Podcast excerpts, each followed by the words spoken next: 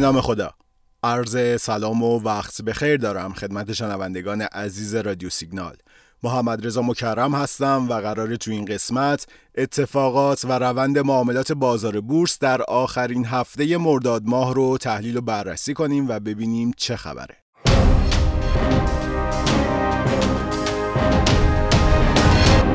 شنبه 23 مرداد اولین روز از آخرین هفته مرداد ماه بورس با تحرکات منفی کارش رو تموم کرد و شاخص بعد از هفت روز کاری بالاخره منفی شد. شنبه شاخص کل حدود 4000 واحد سقوط کرد و شاخص هموز با 7 صدام درصد افزایش همچنان مثبت موند. موردی که نشون دهنده پایداری تقاضا در نمادهای کوچیک بازاره و انگار حالا نوبت اونهاست که پیشتاز بازار بورس بشه. اما نکته منفی در معاملات شنبه خروج 440 میلیاردی نقدینگی حقیقی ها بود که نسبت به روز قبلش حدود 650 درصد رشد داشت. خیلی ها هم افزایش عرضه ها در لحظات پایانی بازار شنبه رو به خاطر منتشر شدن خبر تعطیلی بورس از دوشنبه 25 تا شنبه 30 مرداد می‌دونن.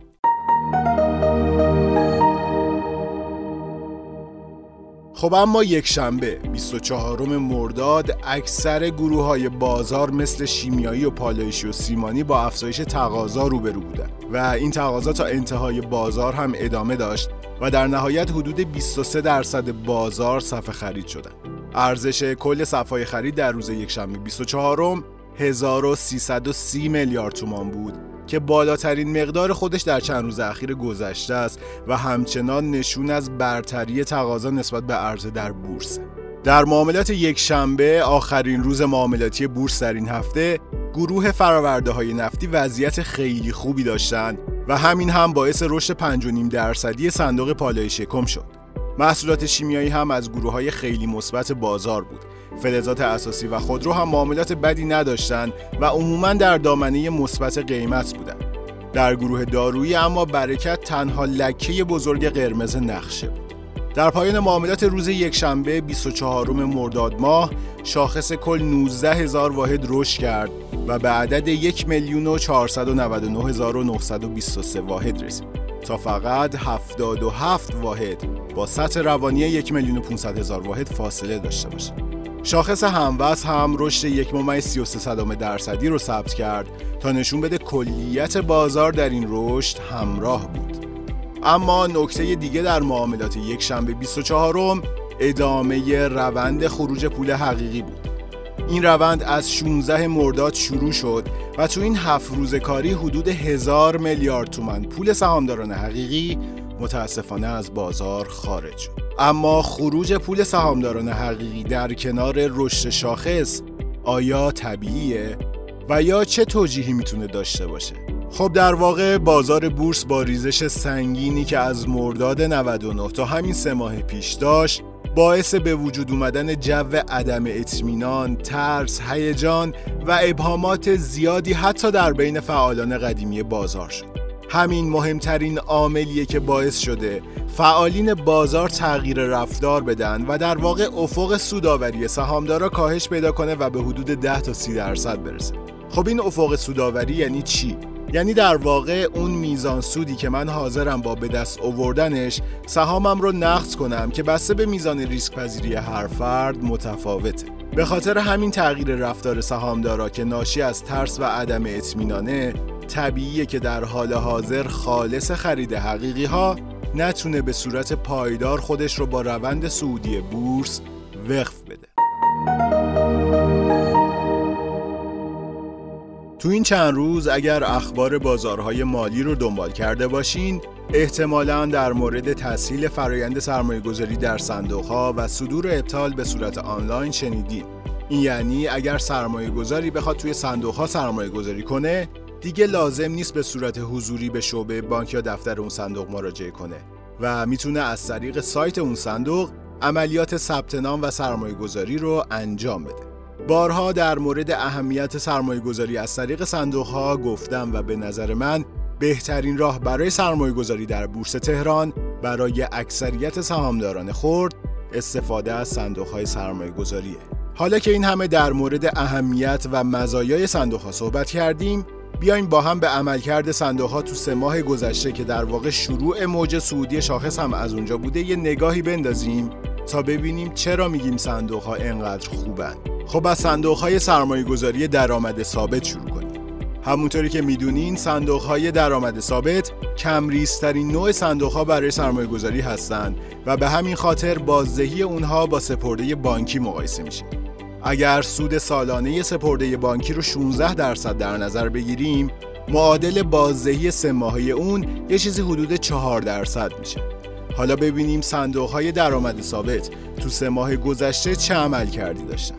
از بین 88 صندوق درآمد ثابتی که وجود داره حدود 92 درصدشون تو این سه ماه بازدهی بالاتر از 4 درصد رو داشتن. و علاوه بر اینها صندوق هایی هم هستن که در این سه ماه حدود 8 تا 9 درصد بازدهی داشتن. یعنی تقریبا به اندازه بازدهی 6 ماهه سپرده بانکی. اما صندوق های سهامی صندوق هایی که اکثریت منابع خودشون رو در بازار بورس سرمایه گذاری می‌کنند و از اونجا که بازار بورس ذاتا بازار پر ریسکی هست این صندوق ها رو با ریسک بالا می‌شناسن. با این حال ریسک سرمایه گذاری در صندوق های سهامی به دلایل مختلف از سرمایه گذاری مستقیم در بورس قطعا کمتره. خب با توجه به مکانیزم صندوق های سهامی بازدهی و عملکرد اونها رو با شاخص کل بورس مقایسه می‌کنن. تو این سه ماه اخیر شاخص کل حدود 30 درصد بازدهی داشته.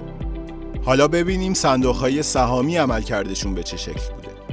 از بین 76 صندوق سهامی که وجود داره حدود 20 درصدشون بازدهی بیشتر از شاخص کل داشتن. و در بین اونها صندوق هایی هستن که حدود 35 تا 40 درصد بازدهی کسب کردن. جالبه بدونین حدود 50 درصد صندوق های سهامی بین 25 تا 30 درصد بازدهی داشتن. خب شما این رو با بازدهی 30 درصدی شاخص کل در این سه ماه مقایسه کنین.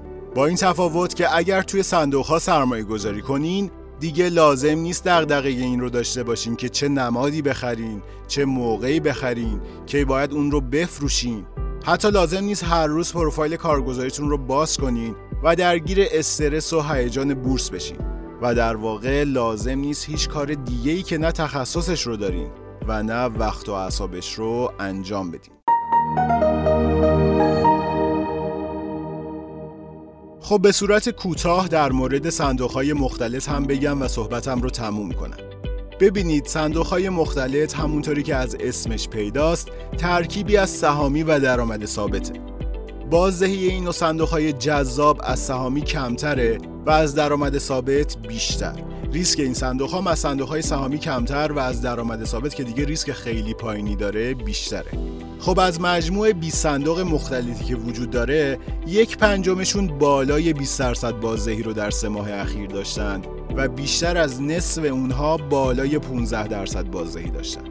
خب بیاین بازدهی 20 درصدی سه ماهه کم ریسک صندوق های مختلط و همینطور بازدهی 30 درصدی اما با ریسک بیشتر صندوق های سهامی رو با سرمایه گذاری مستقیم در بورس و همینطور بازدهی 4 درصدی سه ماهه سپرده بانکی مقایسه کنید و با توجه به نوع شخصیت، ریسک پذیریتون و واقعیت هایی که وجود داره در مورد اینکه می‌خواین به صورت مستقیم و پر ریسک در بورس سرمایه گذاری کنین یا به صورت غیر مستقیم و با استفاده از صندوق های سرمایه گذاری تصمیم بگیرید. خیلی ممنونم از اینکه ما رو حمایت می‌کنین، میشنوین و نظراتتون رو برامون کامنت می‌ذارین. امیدوارم هر کجا که هستین تنتون سلامت باشه و دلتون شاد. روزتون بخیر. خدا نگهدار.